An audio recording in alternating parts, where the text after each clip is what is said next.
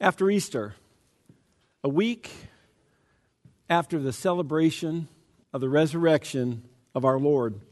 And what a great celebration it was, wasn't it? I hope it was special in your home. We had a house full of guests for Easter, and after church, and our guests came with us to church. They loved being at Apostles. And after church, we went home, and my wife, Sharon, made an amazing Easter dinner. The big old ham and all the delicious sides. And, and for dessert, Sharon made her incredible homemade key lime pie. And these slices were big. And, and when dessert was finally served, I took a look at the, this, this pie and I thought, oh, I was in a quandary, you see, because lately I've been working hard at cutting down on sweets.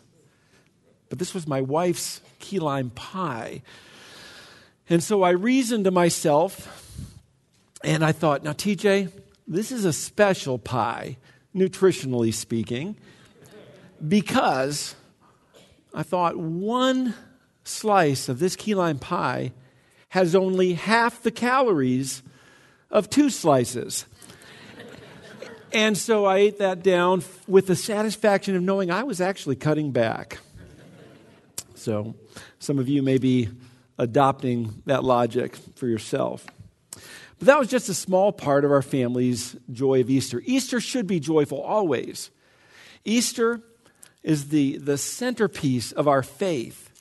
Easter changed history. The resurrection of Jesus changed the lives of his followers early on and still changes lives today, which was the essence of Michael's challenge to us last Sunday when he called us to remember the resurrection. And that's part of what we're going to be doing this morning. You see, the true impact of Easter wasn't just felt on that uh, on, on Sunday around the first of April each year, but rather the impact of Easter only just began on that Sunday morning in Jerusalem when the tomb was empty. What happened in the weeks and months and even the years that followed showed the true impact of the resurrection on Jesus' followers, which is why today, here, one week after Easter, when many churches are beginning brand new sermon series about things probably very unrelated to Easter, we're actually going to be digging deeper into it as we take a closer look at the life-changing power of the empty tomb and the lives that were changed then and the lives that are still changed today. Okay? That's where we're going. So go with me a couple weeks after Jesus rose. His followers had left Jerusalem, and they had, had, had trekked back north up into Galilee. And so it's there on the shores of the Sea of Galilee that John, the apostle and the gospel writer, writes his final chapter of the record of his gospel. It's recorded in John twenty-one. So turn with me there and take a look with me. It's a very intimate and powerful story of a life-changing encounter between Jesus and Peter. But in, and in John twenty-one, we see one of, they had, the two of them had had many significant encounters over the years. But in John twenty-one, we're going to see the life-altering impact of the risen Jesus and the life of Peter. We're also going to get a glimpse today into how that resurrection still changes our life today. So verse one of John twenty-one sets the stage for us. And it reads, "After this, Jesus revealed himself again to the disciples by the Sea of Tiberias." By the way, I'm going to pause for a second here. I'm going to pause a good bit during some of my readings. But the Sea of Tiberias and the Sea of Galilee, and actually the Lake of Gennesaret, which they're all the same body of water. Three different names for the same body of water. But that's where we are. We're at the Sea of Tiberias, the Sea of Galilee. And Jesus revealed himself in this way. Simon Peter, Thomas called the twin, Nathanael of Cana in Galilee, the sons of Zebedee, and two others of his disciples were together.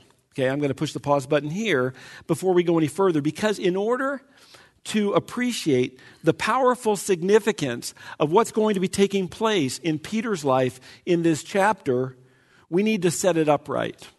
Okay? So we're going to go back quickly to another passage.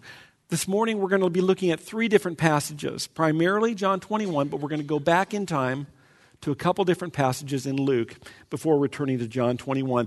These are three passages that, that frame the panorama of Peter's relationship with Jesus. So right now, we're going to go back in time by about two and a half or three weeks. Rewind with me, and we're going to drop in on a scene that's probably familiar to many of us. So skip back into the Gospel of Luke. Skip to the Gospel of Luke. And right now, turn to, to chapter twenty-two as we drop in on what happened that fateful night, that night of Jesus' arrest, the night before he was crucified. Luke twenty-two, beginning with verse fifty-four. Then they seized Jesus, and they led him away, bringing him into the high priest's house. And Peter was following at a distance. And when they had kindled a fire in the middle of the courtyard and sat down together, Peter sat down among them.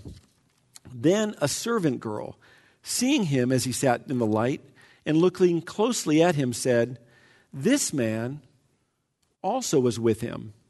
But he denied it, saying, "Woman, I do not know him." And a little later, someone else saw him and said, "You also are one of them." But Peter said, "Man, I am not." And after an interval of about an hour, still another said, "Certainly this man also was with him, for he too is a Galilean." But Peter said, "Man, I do not know what you're talking about." And immediately, while he was still speaking, the rooster crowed. And the Lord turned and looked right at Peter. And Peter remembered the saying of the Lord, how he had said to him, "Before the rooster crows today, you will deny me three times." And Peter went out and wept bitterly. Can you imagine being Peter at that moment? Can you relate with Peter? You may not have ever publicly denied Christ, though maybe some of us have. But have you ever experienced that, that awful sense that you have totally failed God or totally disappointed him? Your circumstance could have been many different things, but the end result was you felt crushed because you felt as if you had disappointed the God who you love. Have you been there? Maybe you've been there for a moment. Maybe you've been there for a season. Maybe that's where you're at today. You may have thought to yourself, no real follower of Jesus would have ever done what I did. And like Peter, it might have brought you to the point of tears. Or it might have brought you to a place where you didn't know what to do, so all you could do, like Peter, was run and hide. Maybe not literally, but at least figuratively speaking. If we're honest, most of us have probably been there at some point in our life, and our hearts might have been saying, I know what the Bible says. I know the Bible tells me that Jesus still loves me. I don't doubt that he loves me, but we may be saying, but will he ever trust me again? How could God ever trust and use someone who's done what I've done, who has failed him like I have? Ever feel like you've disqualified yourself because of something that's happened in your life? That's right where Peter was that night.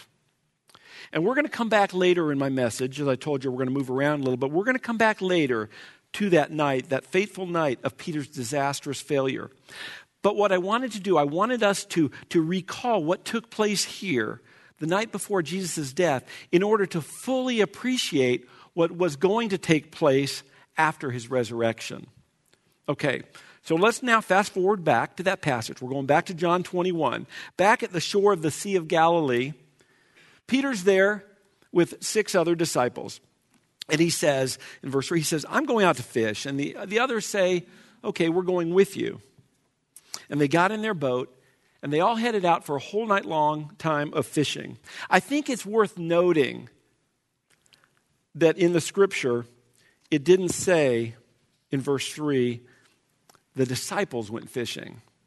It said, P- Peter said, "I'm going fishing." Now, John could have just written down there, the disciples went fishing, and that would have been very normal. But I believe instead that the Holy Spirit led John to pay special attention and focus in his writing on the fact that it was Peter that said, I'm going fishing. You see, I think that Peter was considering going back to the life he knew before he ever met Jesus. We don't know that for sure, but it merits consideration. He was a fisherman. That was his job. It was what he knew. Fishing was something that Peter could be good at again. No doubt, as he set back out in that boat to fish, Peter was still reeling. No pun, in, no pun intended. Um, Peter was still reeling from what he was feeling about denying his friend and his Savior. From the Scriptures, we do know that at this point, Jesus had revealed himself to the disciples twice as a group, but we don't have any indication that Jesus and Peter had spent any one-on-one time together. So it's likely that Peter was still wrestling with what Jesus must have thought about him. And more than likely, he was still plagued by his sense of failure. So he did what many of us would have done, pursue something he could be good at, something where he could feel better about himself. So for Peter, he went fishing. He figured that maybe he could do something to add value to the others. Maybe he can go out and bring in, bring in some food for them, maybe raise a little bit of income. And so they headed out with him. And in the back half of verse three, it tells us that even though they were all on the boat fishing all night long, it says that they didn't catch any fish. Not a small catch, no catch, not a single bite. Imagine Peter right now. Can I do anything well anymore? Now I'm even failing at fishing. I'm sure he was thinking something like, I, I used to be really good at fishing. That's what I did. I mean, I was a pro. He's probably thinking, I don't know what the uh, what the Israeli equivalent of the pro Bassmasters tour was, but, but Peter would have been on it. That was what he did. He was very good at it. But now he's thinking, I come back to my boat after this, this three-year sabbatical, and I can't even bring in breakfast for my friends. He's probably thinking, great, one more failure, one more humiliation, one more time exposed as less than. But then, then on that shore, something happened. Because that's when Jesus showed up. Jesus shows up like he always does. Not a minute too late and not a minute too early. He shows up. He shows up at the point of our greatest need. Our greatest need for grace, our greatest need for his presence. That's when Jesus shows up. You've probably experienced this. I hope you're thinking of some situation right now in your life where you thought, right when I needed him, Jesus showed up. Often he's there. We might not always notice. We might not always see because sometimes we're not looking. But Jesus is always faithful to be there when we need him. And just like he showed up on the beach that morning, right on time, while the disciples, they were still out in their boat. They didn't know it was him. So pick up with me in verse four. Just as day was breaking, Jesus stood on the shore, yet the disciples did not know that it was Jesus. Jesus said to them, "Children, do you have any fish?" They answered him, "No." He said to them, "Well, cast the net on the right side of the boat, and you will find some." So they cast it, and now they were not able to haul it all in because of the huge quantity of fish. And when they did, they were unable to haul the net in. Sorry, I repeated myself. Let's stop right there. As they're pulling in this huge catch of fish, if I were one of those disciples right there, if I were Peter or James or John, I know what I'd be thinking. I'd be thinking, wait a minute, something seems very familiar about this. Haven't we been here before? I don't know what the Jewish equivalent of deja vu would be, but that's probably what they were experiencing because a little more than three years earlier, they were in a very similar situation. Something very similar happened. Luke five records this. Listen to this from Luke five at the very start of Jesus' public ministry. John twenty-one is the very end of it, but at the very start of his public ministry, it reads this, John, Luke five. On one occasion, while the crowds were pressing in on him to hear the word of God, Jesus was standing by the lake of Gennesaret, a k a the Sea of Galilee. and he saw two boats by the lake, but the fishermen had gone out of them and were washing their nets. Getting into one of the boats, which was Simon's, he wasn't yet called Peter, Jesus asked, uh, Jesus asked Simon to put his boat out a little from the land. And he sat down and taught the people from the boat. And when he had finished speaking, he said to Simon, "Put out into the deep and let down your nets for a catch." And Simon answered, "Master, we toiled all night long and, and caught nothing. But at your word, I will let down the nets." And when they had done this, they enclosed a large number of fish, and their nets were breaking. So they signaled to their partners in the other boat to come over and help them. And they came and filled both the boats so that they began to sink. Amazing similarities here between this early encounter between Jesus and his, and his new disciples-to-be and the last one that we read. In both instances, Jesus shows up on the shore of the same lake after the disciples had gone out fishing all night and had caught nothing. And in both instances, Jesus tells them where to put their nets. And they do it, and they bring in huge hauls of fish. These two scenes that we looked at serve as bookends for the panorama of Peter's relationship with Jesus. And here in Luke five, where Jesus is about to first call Peter to be one of his disciples, it's very important to catch how Peter responds to this miracle doer named Jesus. Verse eight, take a look. It tells us that when Simon Peter saw it, the miraculous catch of fish, he fell down. He fell at Jesus' knees, saying, "Depart from me, for I am a sinful man, O Lord."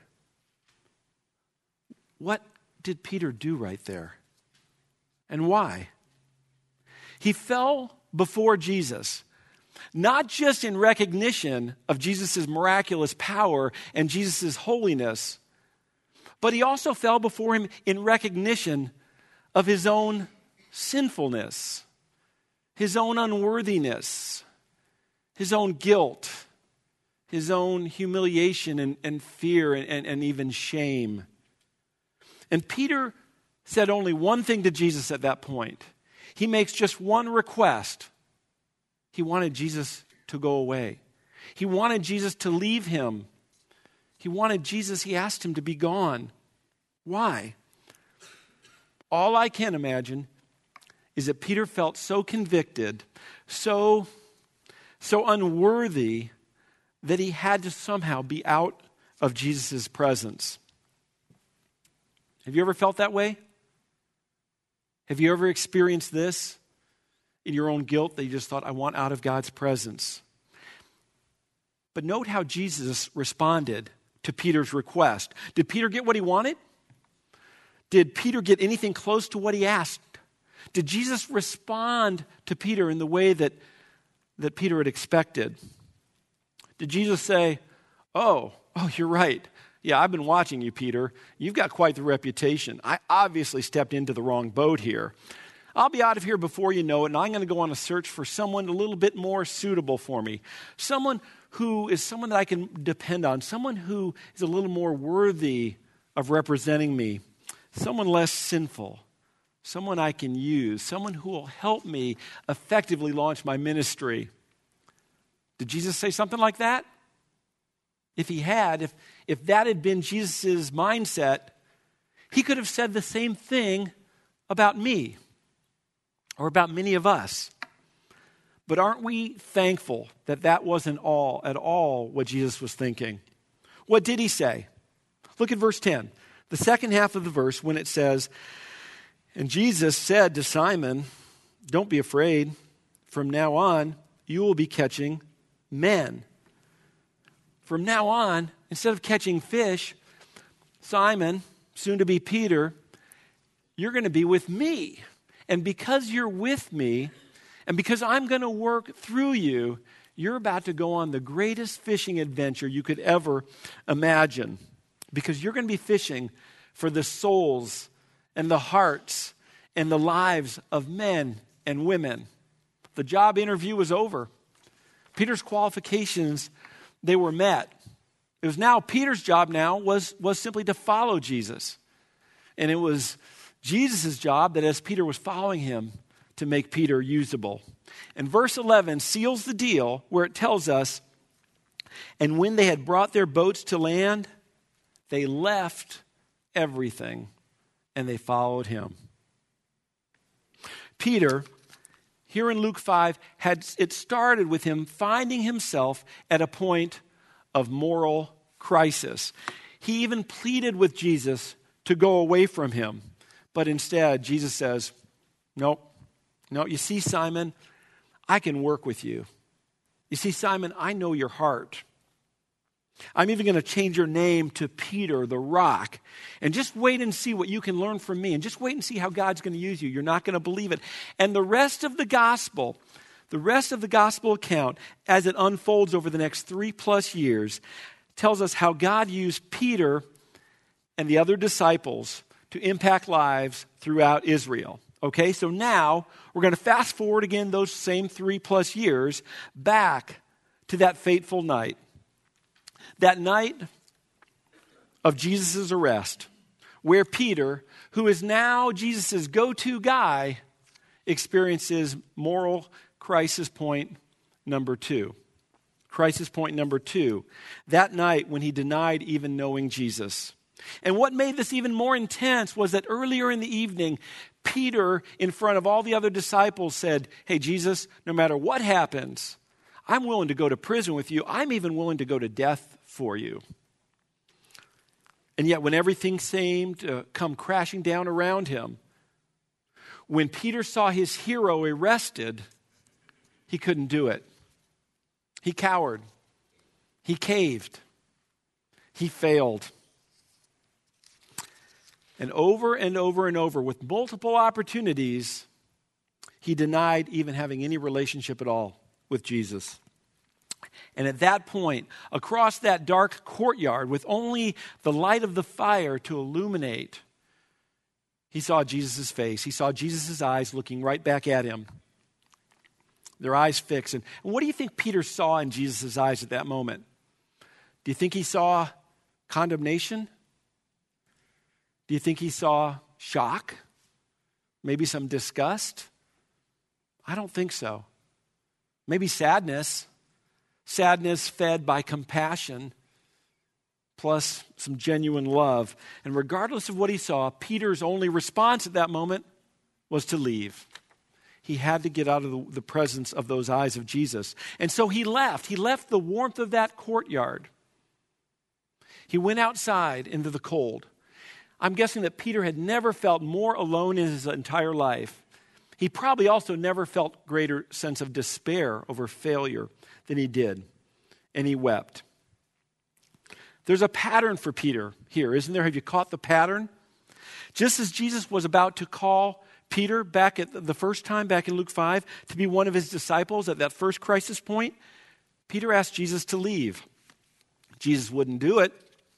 Jesus wouldn't leave him. And then at crisis point number two, in that courtyard, just a matter of yards away from Jesus, Peter had to leave. He had to get out of the presence of God. And in John twenty-one, where John's gospel account ends, we're going to come full circle to Peter's crisis point number three. Because in John twenty-one, back on that lake, Peter was still dealing with his sense of failure as a disciple. And it was then, at that point, that Jesus shows up. We pick up in verse seven, again, as Jesus once again had miraculously provided this enormous catch of fish. And as they were reeling it in, the scripture tells us that John, on that boat, looked at the shore and saw that, that shadowy figure, and he realized, look, that's the Lord. And so they headed to shore, and the disciples unloaded their fish. More than one hundred fifty fish they pulled out of the boat. And on, on that small beach, on this, on this little fire that Jesus had cooked for them and started for them, they cooked breakfast. They made breakfast together, and I can just see it. After eating breakfast, I can see Jesus looking over at Peter and saying, hey, Peter, you and I, we need to talk. We need to talk. See, Jesus shows up for all the disciples, but I believe he had special intentions for Peter at that point.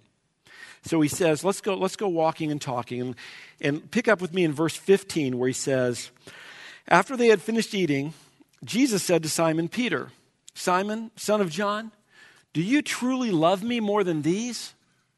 Yes, Lord, Peter said, you know that I love you. Jesus said to him, feed my lambs.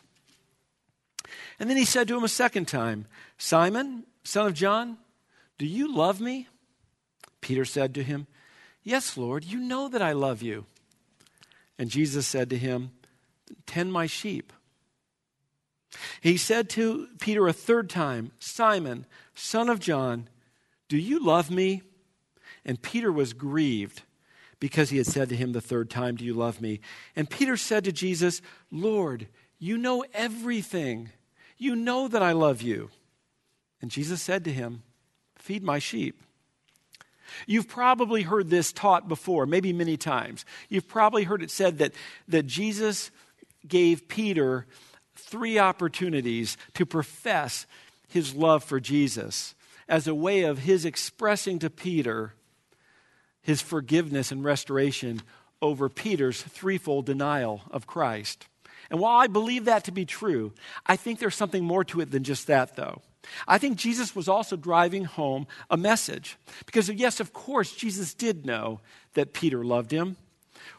That's the very reason why I believe that Jesus is very clear in showing Peter that it's going to be Peter's love for Jesus, which is just a response to Jesus' love for Peter, but it's going to be Peter's love for Jesus that's going to be the foundation of Peter's future ministry, his ministry to Jesus' sheep, his ministry to the church, because the essence of the gospel, the essence of Jesus' truth and grace, the essence of forgiveness was displayed right there on the shore.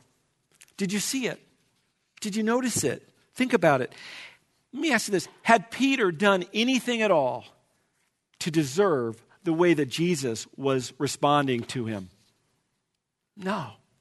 By all human accounts and measures of fairness, had Peter disqualified himself from being fit to represent Jesus?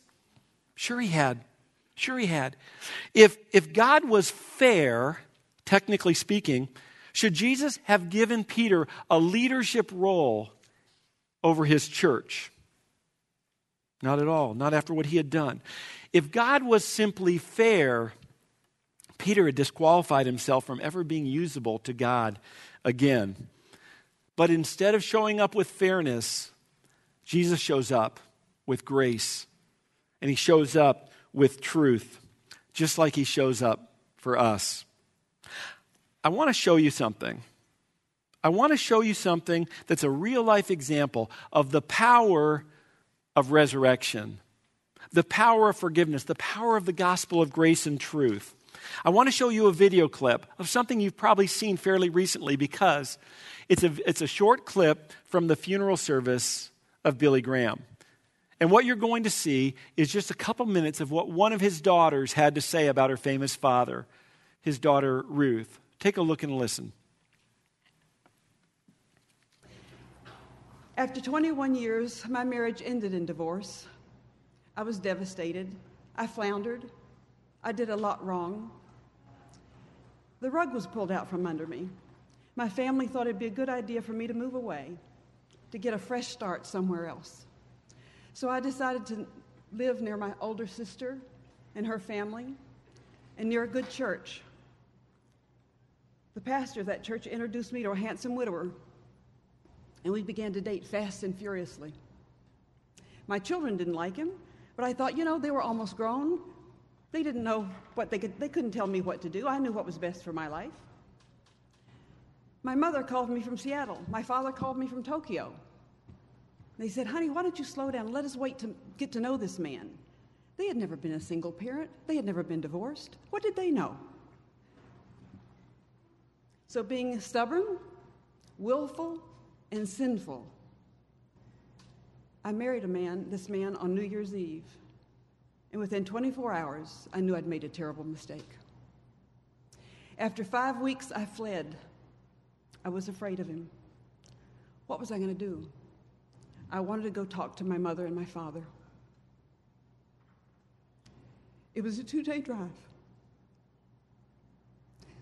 Questions swirled in my mind. What was I going to say to Daddy? What was I going to say to Mother? What was I going to say to my children? I'd been such a failure. What were they going to say to me? You, we, we're tired of fooling with you. We told you not to do it. You've embarrassed us. And let me tell you, you women will understand you don't want to embarrass your father. You really don't want to embarrass Billy Graham. And many of you know that we live on the side of a mountain. And as I wound myself up the mountain, I rounded the last bend in my father's driveway, and my father was standing there waiting for me.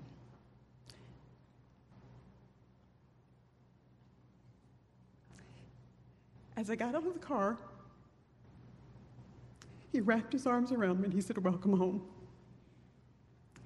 There was no shame, there was no blame, there was no condemnation, just unconditional love. And you know, my father was not God, but he showed me what God was like that day. When we come to God with our sin, our brokenness, our failure, our pain, and our hurt, God says, "Welcome home." Wow. Let me ask you something. Who is the hero of that story? Is the hero of her story Billy Graham? Or is the hero of her story actually our Lord? Because Billy Graham was only emulating the grace and love of Christ, the Lord that he knew so well, so well, in fact, that he had become himself an agent of grace to many people, in this case, to his own daughter.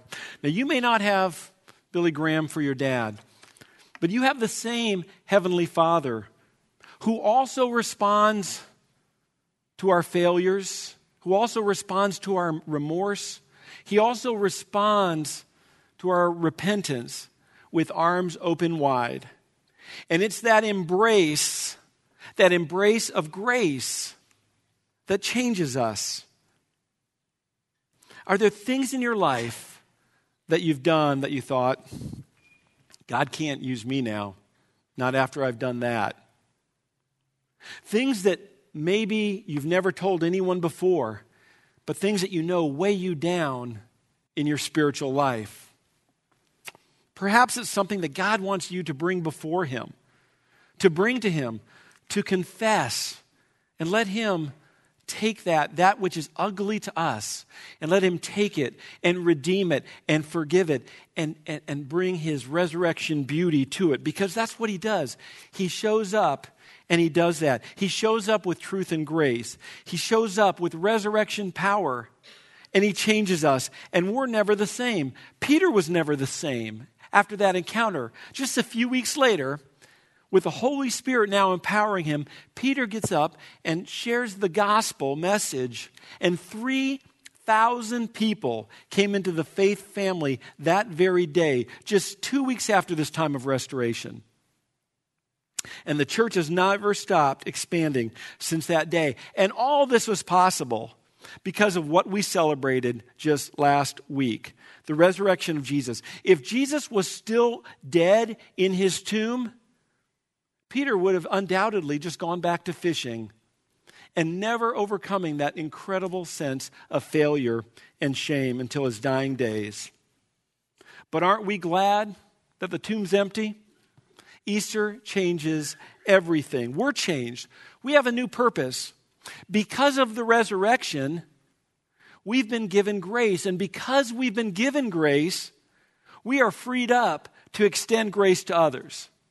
Because of the resurrection, we've been forgiven. And because we've been forgiven, we're freed up to forgive others who have hurt us. Because of the resurrection, we've been given the Holy Spirit. And because we've been given the Holy Spirit, we're freed up to live lives empowered by God's Spirit, where we can experience His love, His joy, and His peace, freed from the bondage of sin and freed up to live under the Spirit's control. And because of the resurrection, we've been given the chance to respond to His gospel. And because we've embraced His gospel, we're freed up to be ambassadors of the message of His gospel to those that He puts around us. You see, the resurrection it frees us. It not only frees us up, but it calls us to a new life. Peter became living proof that anyone can be restored, forgiven, and redeemed. No one's beyond being changed, all because of the resurrection, all because that tomb is empty and Jesus shows up, and he still shows up. As his church, as the body of Christ, the greatest display that we could ever put on of the celebration of Easter is not necessarily what we saw last week, even though it was wonderful with the, the full church and the amazing music, the beautiful flowers and the challenging sermon. The greatest display of our celebration of Easter is when Jesus lives his resurrected life in us and through us. And when that happens, that's when Jesus shows up. Pray with me.